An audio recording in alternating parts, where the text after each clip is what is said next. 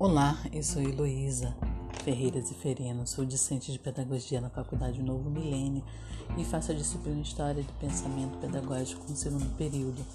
Hoje vamos falar um pouco sobre o Programa Nacional do Livro Didático, uma política pública. O significado e a dimensão do livro didático pode ser compreendido por meio das políticas públicas educacionais referentes à sua produção.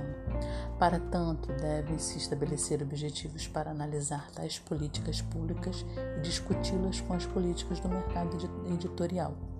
A importância destes recursos didáticos na educação é demonstrado pela necessidade de utilização que exigiu medidas de consolidação da regulamentação legal do livro didático, com seu decreto número 91.542, de 19 de 8 de 1985, que implementou o Programa Nacional do Livro Didático, o PNLD.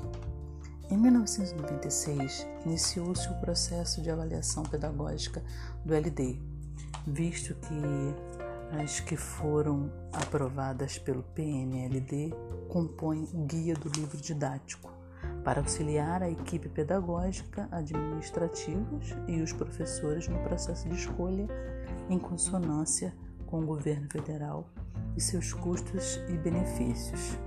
Assim foi implementado o, o uso de, de livros didáticos na escola para o desenvolvimento pedagógico desenvolvimento de ensino-aprendizagem dos alunos em todas as esferas, da, esferas públicas e nas escolas particulares.